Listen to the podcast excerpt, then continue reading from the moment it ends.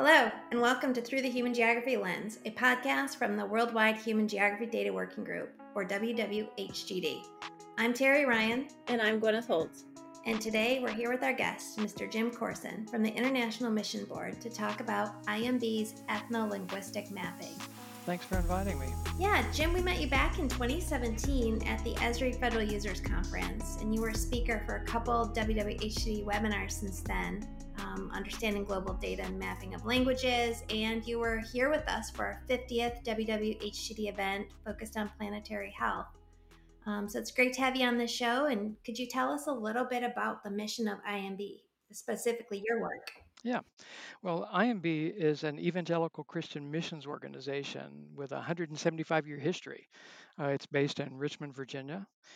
And um, we do work around the world. So right now we have about 3,600 missionaries in 131 countries.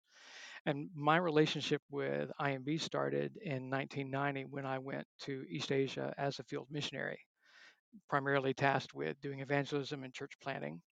Learned the Taiwanese language, which is one of the major Chinese languages, and then later tried to learn Mandarin. Didn't do very well with that one but uh, got pretty proficient with Taiwanese. And then our organization began to take a more, um, I guess, a deeper dive into ethno-linguistic groups instead of just looking and saying, hey, if we work in this country, we're probably reaching all the people. We realize there's a lot of peoples that are smaller and more obscure and they're neglected. So we began to do research on that. And I was asked to help out with some of that research in East Asia. So that got me started. And then once we started to do research, we discovered that having a list of people groups and understanding really where they are is very, very different. So we would send people out to find a people group and they would search high and low and they couldn't find them. And they'd come back and say, hey, our data list is wrong. And I would try to say, well, I'm not sure our data list is wrong. I think maybe our geographic location is wrong. And so that just really propelled us into doing more and more, uh, looking into how can we improve uh, what we know about where people groups are located. So that's interesting. What made you interested in discovering these people groups? Like, what was it that was so important that you felt you needed a better understanding? Well, of course, our, our mission, our aim is based on a scriptural mandate to get the gospel to um, the most translations of the Bible say all nations, but that that's translated all nations, it's a phrase in Greek that's panta ta ethne. And that word ethne you might recognize because it's the root of the word ethnic, ethnicity that we get. So we look at our, our biblical mandate for who we are as an organization and what we do as making sure we get the gospel to all peoples, every ethnic group. And uh, what we discover is that in many countries, most of the folks who have not heard the gospel are small isolated groups that you don't just naturally encounter in the capital cities. And that's where most uh, foreigners tend to go. And so you get off the grid, you go off into, into the wilds of the Amazon, and they're in remote locations. You get out into Tibet, they're in remote locations. So understanding where they are so that you can get resources to them, whether it's a radio broadcast or it's an actual person on the ground, it's important to know where they are. So that sounds like incredibly difficult information to find. Where do you, how do you gather that data? Where do you get that from? Uh, yeah. Well, there's a there's a high correspondence between language and people. Uh, about 65% of the peoples in the world are small groups. A single group speaks a single language. So we start with linguistic resources, and there's some really good ones out there. Uh, a lot of our listeners are familiar with Ethnologue. It's uh, research done by the Summer Institute of Linguistics. So they've got descriptions for a lot of languages. They have translators on the ground, and they can give you a description village by village of where people is located. But we've done some pretty low tech kinds of things where somebody sits on the back of a motorcycle and they ride around through villages and they play a recording. They've got five different languages on their recording and they mark which language did they understand and bring that back and we note it it gives us locations, and from that, then we're able to um, draw our polygon to include another village. So it's language, ethnicity, and language. I mean, and religion in the same data set. It's uh, oh, it gets complicated. With it's ethnic at its at its origin. So you think um, I'll talk about what I know. You think about Chinese, but the Chinese speak a lot of different languages. So a lot of times people think, well, everybody speaks Mandarin, but that's really not the case. There's multiple languages out there, and they're spoken in different geographic areas. So if you're doing a, a resource that you're trying to get to people, whether it's uh, giving them a copy of the Bible or playing a copy of a video for them, it needs to be in the in the right language variety. So we want to understand it's not so much who they are ethnically, but what do they understand? What language do they function at the highest level in? And can we get that resource before them in that language? So then, how do you take that information and put it on a map? Ah, well, we we use our geographic systems uh, to draw polygons, and we start with a primary location. We know where the major villages are that a group is done. We draw a boundary around that and we look for some natural kinds of barriers. Sometimes there's a river, and that means people aren't likely to move across that river. Um, sometimes we find a you know maybe an anthropological project a dissertation someone's written about a group and they describe where they are uh, listing the villages we can we can do that so we just we started drawing those polygons and it wasn't a oh let's just do this and it's it's done uh, I think it took us five years to get from start to having a completed set. And then if you can imagine with 12,000 polygons, um, they don't all get looked at on a regular basis. So we put them out in the public so that people can see them associated with a particular group and provide feedback. And then based on that feedback, we're able to improve them. So you said since it's out for the public to see, is it on your website? What you know? Where is it? Oh, okay. We have a, a website called peoplegroups.org, and that's the primary place where we deliver that data. And if you, there's a map, you can click on Explore, you can see a map, you see a bunch of points. So that pulls up a, la- a layer with 12,000 points, one for every people group in our database. If you click on one of those points, it'll pull up a detail page. And on that detail page, it presents a map with a polygon that shades the area where that group is found. Um, so, I mean, you think about the challenges of that. If you're using a polygon to represent where are Americans in America, well, they're everywhere. You know, there's groups like that. But there are other groups that they're smaller that are only in a certain region of the country, or maybe so small that they're only they're on a reservation somewhere. They're in some little isolated valley. So we try to represent those so that a user interested in knowing about that one people group could go there and see a pretty reliable uh, location of where that group is found. That's really interesting. So, when you talk about discovering people groups, has there been a people group that's really um, surprised you? Well, people groups come and go. I think the thing that surprises a lot of um, people who use our data is why does the list change so much? By now, it's 2022. Don't we know all the peoples in the world? And the answer is no, we don't. Uh, there are things that are going on in communities where a group that had sort of lost its identity and was moving toward being assimilated with other groups now begins for whatever reason, sometimes it's financial, sometimes it's economic. The government passes a policy that there are certain resources available if you're a part of this people group. And groups begin to move from assimilation back toward uh, reestablishing their unique identity. And they recapture their language, which might have been going into decline. And uh, now they become, it's almost like a new group uh, that forms. And I think that's one of the most interesting things is just this whole thing of assimilation as groups, languages fall into disuse and groups assimilate to others, and then geopolitical events or natural disasters push them to a new location, and there they sort of reformulate who they are. Wow, that's really fascinating. So, on your your journeys, has there been an area that um, has really touched you, and and maybe it's become your your favorite? Yeah, I think my favorite. Uh, I got to go down to a region in uh, far northwest Brazil. It's called the Dog's Head region because if you look at it on a map, it looks like the little head of a dog with a mouth cut out there. And um, a, a, little town called Sao Gabriel de Cachoeira, Sao Gabriel of the Waterfalls. It's on the Amazon.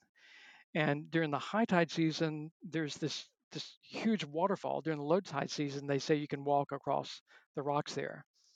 it's not that much of a town, but there are 25 to 30 groups that come down tributaries of the river in canoes and bring fish to trade to get uh, flour and sugar. I don't know, whatever people eat. They, they, they trade for the groceries they need to go back to their villages. And so you can literally stand there and just watch canoe after canoe come in. Um, and people bring their goods to trade. They'll bring their fish. They'll put a stake in the ground. The fish, you, you see them splashing around there, uh, unlike anything I'd ever seen here. Wow, that's fascinating. it sounds like a crossroads. Sounds like a really beautiful place. So, how many people groups do you think you saw just in that day that you were there? In in the time that I was there, we were able to identify by name uh, at least a dozen groups. There are others that we saw we don't know who they are, and that's one of the challenges in dealing with people groups. Uh, people, even if you talk with them, they don't always identify themselves. Uh, exactly as who they are. Uh, that's not trying to hide anything. It just that doesn't always come up in discussions. Like it doesn't of, often come up in our conversation. Oh, who were your ancestors and which country did they come to the United States from? Um, and I know in, in Southwest China, talking with people, you could talk with people who were uh, Han Chinese and people who were Zhuang, and you would not know the difference unless it happened to turn to that particular conversation, maybe something about their um, their hometown, and then it emerges. Well, actually, they're they're Zhuang, and then you can talk about that. But it's it's not always the first thing people tell you, so it's sometimes hard to know. Yeah, that is interesting. We did a, a webinar series, was it late in the fall of last year on neighborhoods?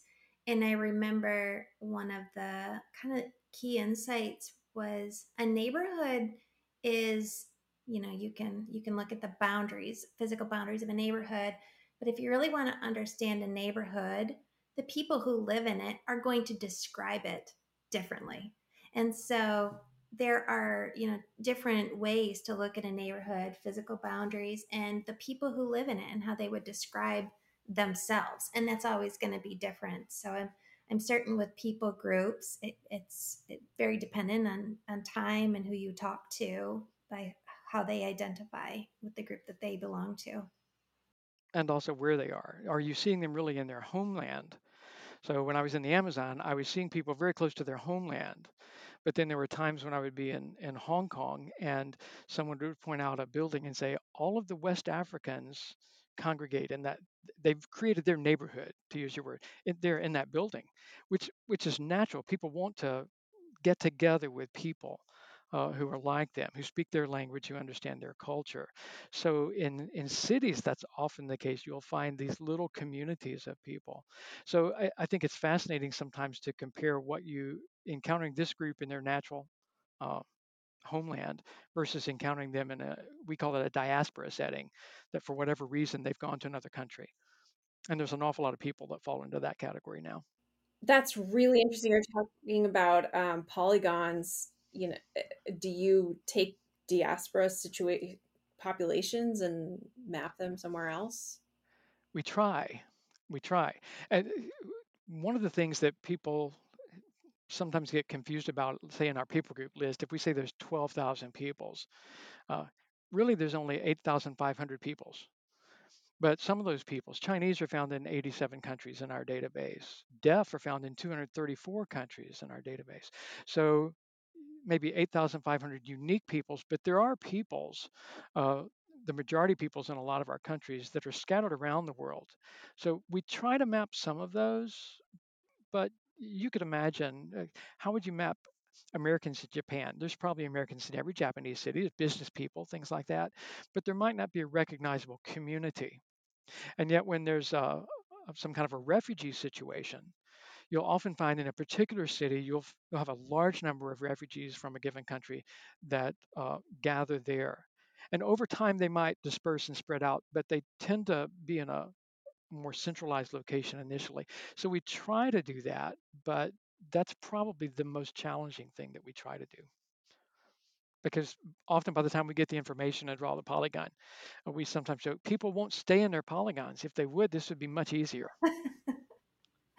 I was uh, reading on IMB site, and I know you are. Uh, IMB is working right now uh, with some of the Ukrainian refugees, Mm-hmm. supporting mm-hmm. through aid. Uh, is there anything that your group is doing right now to kind of get ahead and, and, understand where people are going uh, for future mapping efforts? Well, we're not trying to map those people right now. I think probably six months from now, we'll focus a little bit more on that. Our, our initial concern is with the humanitarian relief. So we have a, a sister organization that uh, handles disaster relief, but our field personnel are the ones who implement that. So somebody else ships material there. Our folks there are on the ground already in those places that are uh, literally folks that had to leave that country or were already in an adjacent country. So they're on the ground, they've got language, they're ready to provide uh, the relief that's needed. And then once we get past the humanitarian crisis, we try to sort of take a step back and say, okay, now are we seeing established communities now in this new setting? And if so, we try to draw that but uh, in the middle of a situation, it's so fluid, it's it's impossible to do. It really is fluid right now. Any new updates that you're working on? Well, we're working on some new innovations. So I mentioned we've got 12,000 polygons, and imagine one person editing 12,000 polygons. A lot of them don't get the attention they need. We're working on a data model that would allow us to auto generate those based on user reports of a group in a new location. So it's basically taking the lowest level of admin boundaries that we have and coding them so that we currently show this group in these two states, but now several folks report that in this adjacent county, there's large numbers of them, and the model would automatically dissolve that in with the current polygon. So you'd see them expanding as we get reports of people in new places. And we think that over the next year, we're going to get transitioned completely into that model, which I'm excited about because it, it frees us up to do a little more research and a little less of the tedious work of uh, the, you know, the manual work of the polygons. Oh, that's really interesting. What other data goes into that? The data that comes in, of course, our data describes the people, the language, the religion, the various things uh, um, that we know, the attributes we know of that group. But we have um, a field reporting application.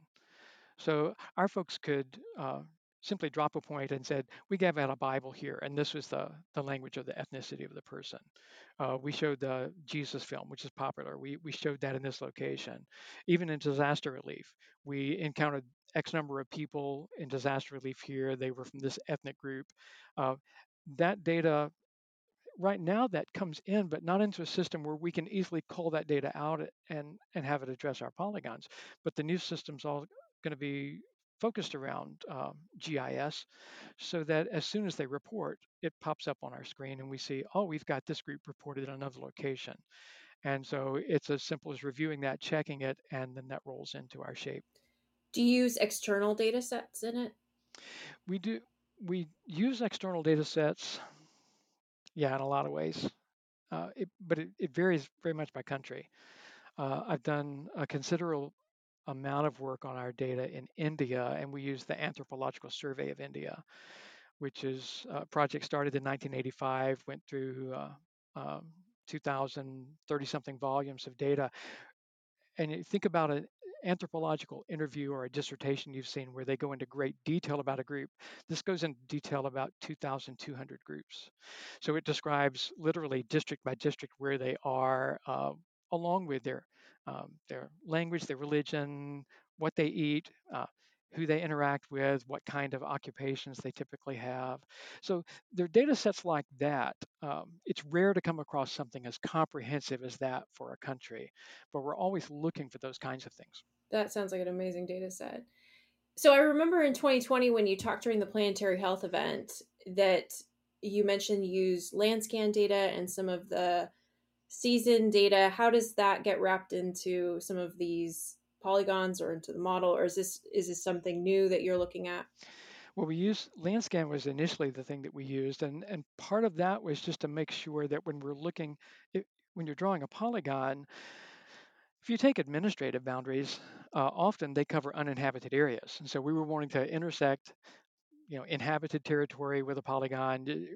So if you look at our map, people look at it and say, yeah, that's where people are.